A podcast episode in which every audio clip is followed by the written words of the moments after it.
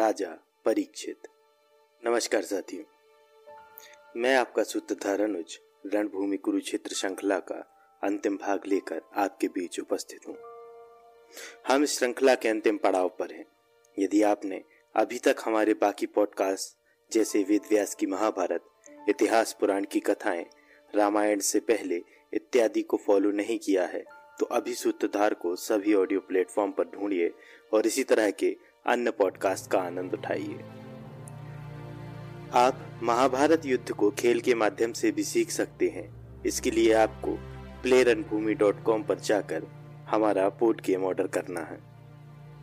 जब अश्वत्थामा ने पांचालों के शिविर में भीषण संहार मचाया और इसकी सूचना पांडवों को मिली तो भीम क्रोधाग्नि में जल उठे।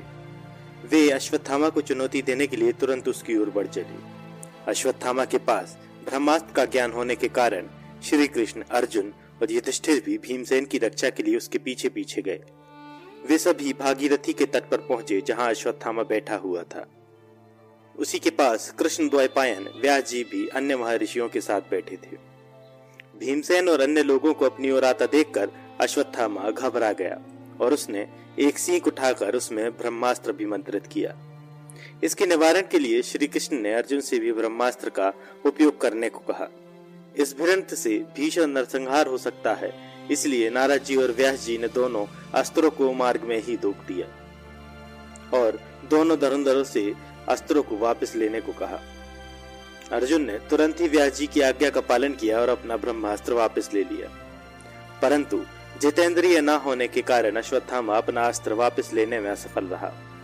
इस पर व्यास जी ने अश्वत्थामा को अपने सिर की मणि पांडवों को देने को कहा। मणि देने को तैयार हुए अश्वत्थामा ने अपने ब्रह्मास्त्र को उत्तरा के गर्भ की ओर मोड़ दिया।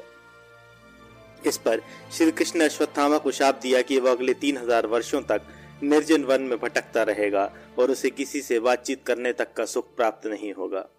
उसके शरीर से पीव और लहू से दुर्गंध निकलती रहेगी।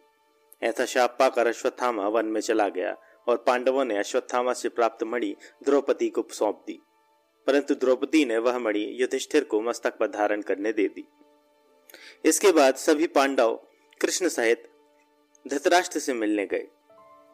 युधिष्ठिर ने आलिंगन करके धृतराष्ट्र को शांत करने का प्रयास किया, परंतु वे भीमसेन को गले लगाना चाहते थे। श्री कृष्ण इस अपशकुन को भाप गए थे, इसलिए उन्होंने भीमसेन की जगह उसकी मूर्ति को आगे बढ़ा दिया।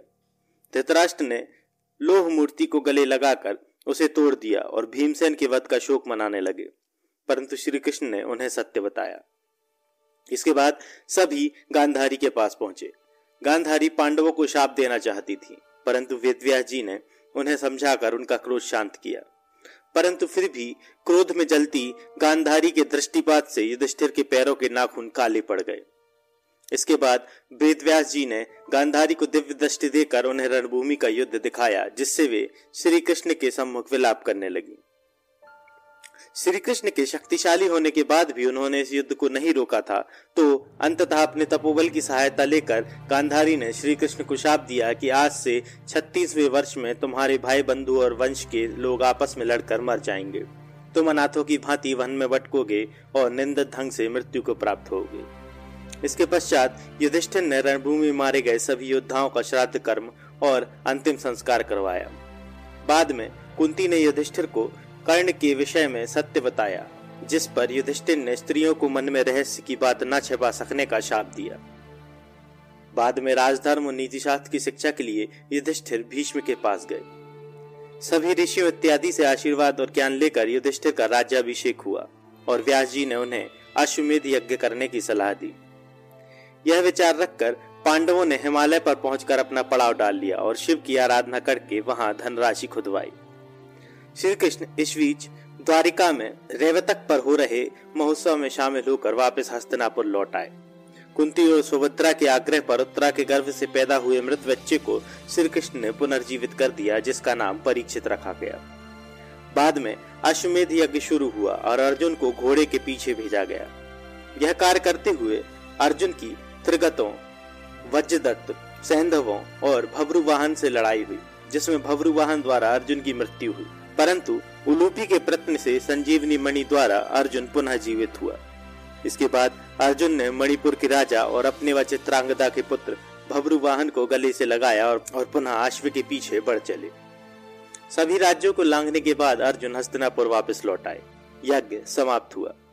बाद में पांडवों और कुंती तथा अन्य देवियों ने गांधारी और धृतराष्ट्र की बहुत सेवा की। परंतु अंततः धृतराष्ट्र, गांधारी और कुंती ने शेष जीवन वन में बिताने का निर्णय लिया और वहाँ से चले गए। कुछ समय बाद जंगल की आग में भस्म होकर तीनों ने अपने प्राण त्याग दिए। ऋषियों के शापबद्ध सांब के पेट से मूसल की उत्पत्ति और यादवों के बीच भयंकर उत्पात की सूचना मिलते ही युधिष्ठिर चिंतित हो उठे। श्री कृष्ण ने यदुवंशियों को तीर्थ यात्रा का आदेश दिया, परंतु कृतवर्मा आदि के मध्य यादवों का परस्पर संहार शुरू हो गया। दारुक यह समस्त सूचना देने अर्जुन के पास हस्तनापुर आया।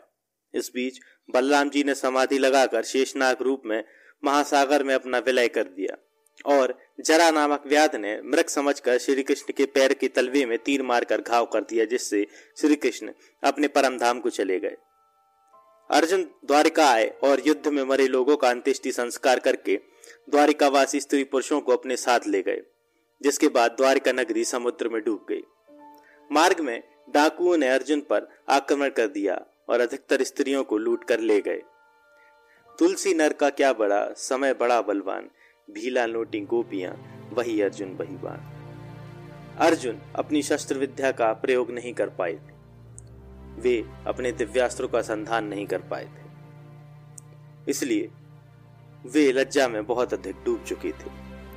बची हुई स्त्रियों को अर्जुन ने मार्तिकावत नगर में बसा दिया और शेष वृद्धों और बालकों को इंद्रप्रस्थ लाकर बसा दिया।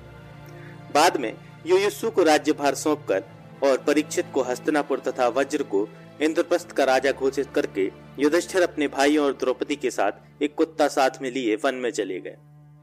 हिमालय की ओर चलते हुए मार्ग में सर्वप्रथम द्रौपदी अर्जुन के प्रति मन में पक्षपात होने के कारण गिर पड़े। फिर सहदेव किसी को अपने जैसा बुद्धिमान ना समझने के कारण गिर पड़े। बाद में नकुल अपने रूप के घमंड के कारण गिर पड़े। अपनी शूरता के अभिमान के कारण अर्जुन धरती पर गिर पड़े। अपने बल की डींग हाँकने के कारण भीमसेन भी धरती पर गिर पड़े और सभी यमलोक को प्राप्त हुए। परंतु युधिष्ठिर सदैव ही स्वर्ग पहुँचे। देवदूत ने युधिष्ठिर को मायामय नरक का दर्शन करवाया, और अपने भाइयों की दुर्दशा देखकर युधिष्ठिर ने वहीं रहने का निर्णय लिया। परंतु यह माया है बताकर इंद्र और धर्म युधिष्ठिर को देवलोक ले गए, जहाँ उनकी भेंट अपने बंधुओं और श्री कृष्ण से हुई। आशा है आपको हमारा पॉडकास्ट पसंद आया होगा। जल्द ही मैं रणभूमि के अगली खंड, रणभूमि लंका के साथ, आपके साथ पुनः जुड़ूँगा। तब तक के लिए।